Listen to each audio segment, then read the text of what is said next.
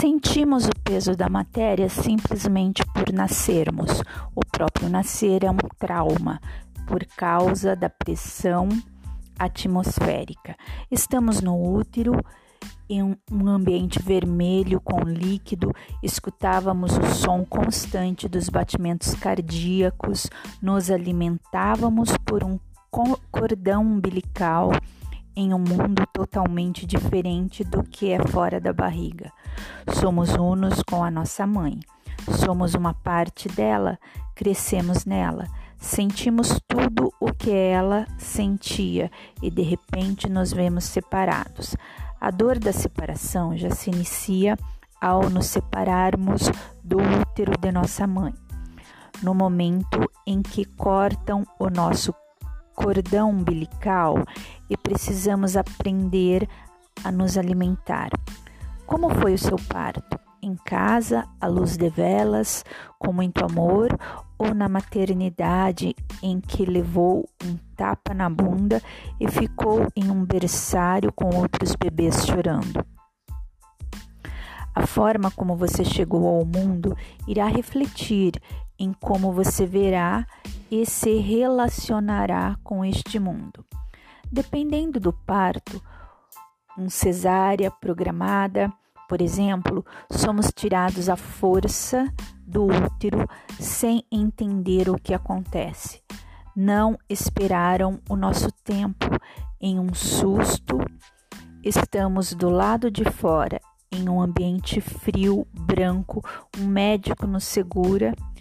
Quem é esse ser? Cadê a minha mãe? Onde estou? Um desespero é instalado. Segundo um teste feito em laboratório com ratos, ficou comprovado que a frase a primeira impressão é a que fica de fato é verídica. A primeira impressão que temos sobre algo fica registrada em nosso cérebro como uma verdade. Quando nascemos com violência, acreditamos que a vida é dor.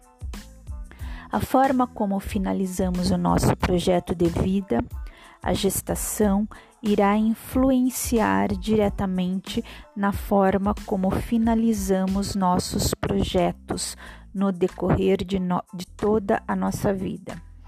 Lembrem-se, temos um registro gravado sobre algo e esse registro determina todos os momentos seguintes. Quando não esperam nosso tempo de nascer e uma cesárea é agendada, teremos a dificuldade em administrar o tempo e em finalizar projetos. Quando somos anestesiados, teremos desafios para nos conectarmos com a existência. Viveremos anestesiados, às vezes até com uso de drogas. Os bebês que ficam em incubadoras vivenciam a dor mais profunda da separação de forma ainda mais intensa e dependendo do tempo em que o bebê fica longe da mãe, o trauma é mais profundo. O, os traumas de nascimento ficam impressos no corpo físico como uma verdade existencial. A primeira coisa para trabalhar a sua carência afetiva é investigar o parto e os primeiros anos de vida. Eu sempre fui muito carente, mantinha-me em relacionamentos em que não amava a pessoa ou em que a pessoa me machucava, simplesmente para não me sentir sozinha, porque a dor da solidão era muito profunda em mim. Chegava a dor o peito. Conforme tive ciência de tudo isso, descobri que, ao nascer, fiquei cinco dias na incubadora, pois estava com icterícia. Trabalhei esse trauma de nascimento e a dor da separação vivenciada e nunca mais senti a dor da solidão e nem a carência afetiva. Um trauma de nascimento como o meu registra um programa inconsciente de forte separação e irá influenciar na dor da solidão, gerando desesperos profundos quando a pessoa passa pela separação em um relacionamento. Muitos pacientes que atendi e que se encontravam em depressão profunda após um término de relacionamento saíram da depressão rapidamente ao ser trabalhado o trauma de nascimento. Programas de pós-parto. Até os três anos, quando o bebê ainda se sente uno com a mãe, a presença dela é fundamental para que esses traumas de separação e desvalorização não ocorram. O bebê começa a se sentir um ser individualizado com o toque da mãe contornando seu corpinho. Por isso é tão importante a massagem no bebê. As primeiras separações começam a ocorrer com os desenvolvimentos motores e a presença da mãe, validando a capacidade motora, a alegria da mãe ao ver o bebê engatinhar validará o seu sucesso interior. O olhar amoroso da mãe validará o amor próprio. A amamentação é o fluxo da vida da mãe, que antes era pelo cordão, depois o sangue é processado e se torna leite. O leite materno não nutre apenas o físico, mas também é uma nutrição afetiva. A pessoa que não foi amamentada sempre sentirá uma fome insaciável na alma e poderá ter conflitos profundos com a alimentação, com o consumo excessivo, com vícios e com a carência afetiva, pois tentará saciar a fome da alma durante a vida toda, a qualquer custo. Quando a mãe não consegue amamentar é porque ela não está conseguindo doar o fluxo da vida dela, ou seja, o seu amor. Os programas do que essa mãe viveu enquanto bebê são ativados quando vê o seu bebê. Assim, todas as faltas da sua criança interna são ativadas no pós-parto, se ela não recebeu amor suficiente, porque talvez a avó também não tenha recebido, e assim sucessivamente. Essa dor de doar e receber amor nos partos se repete. Assim ocorrem as depressões pós-parto, em que as mães rejeitam os bebês. Essa mãe também foi um bebê rejeitado. Dessa forma, os programas de abandono e rejeição se intensificam e são ativados no pós-parto. A presença da mãe ativa e amorosa é a base de validação do eu sou e do amor próprio da criança. Quanto mais um bebê se desenvolve grudado na mãe, através do colo, do dormir junto, do amor, da amamentação, mais valida o amor próprio. Porém, a sociedade diz que o colo mima. A indústria alimentícia força a amamentação artificial e a mãe precisa trabalhar, pois o sistema brasileiro oferece apenas seis meses de licença maternidade. Podemos dizer então que somos uma sociedade que foi criada no modo abandonador? e que o número de crianças em creches e sendo cuidadas por babás ainda estamos nesse modo. Podemos afirmar que somos uma sociedade que gesta almas sem amor próprio? Sim, podemos afirmar isso. E ao mudarmos a forma como recebemos as novas crianças, podemos construir uma nova sociedade.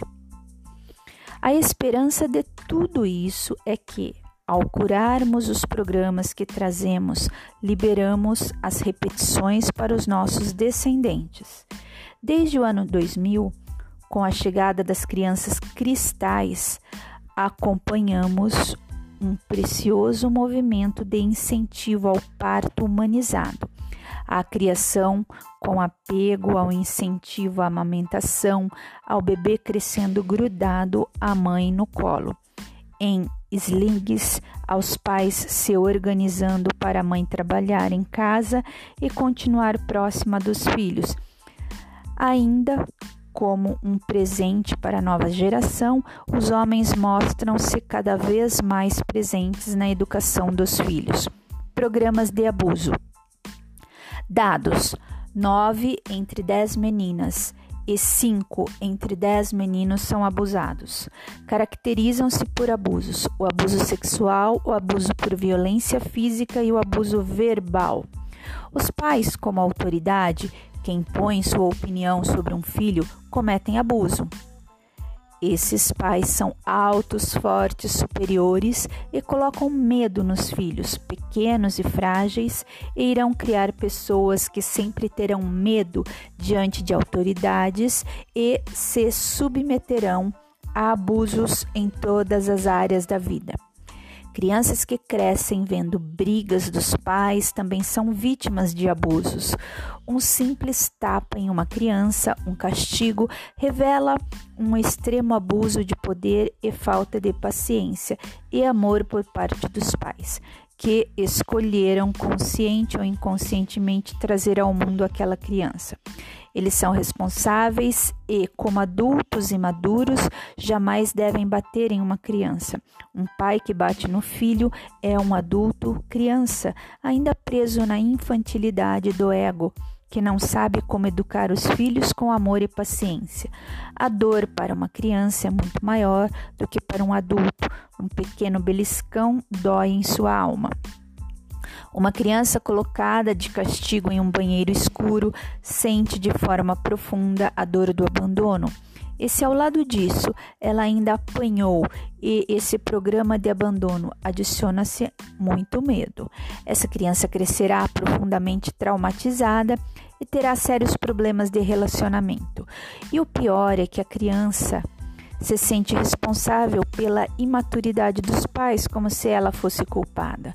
Uma criança que tem um comportamento errado para com os pais está de alguma forma chamando atenção para o campo familiar. Talvez através de comportamentos inadequados, ela esteja gritando pelo amor que não recebe em casa.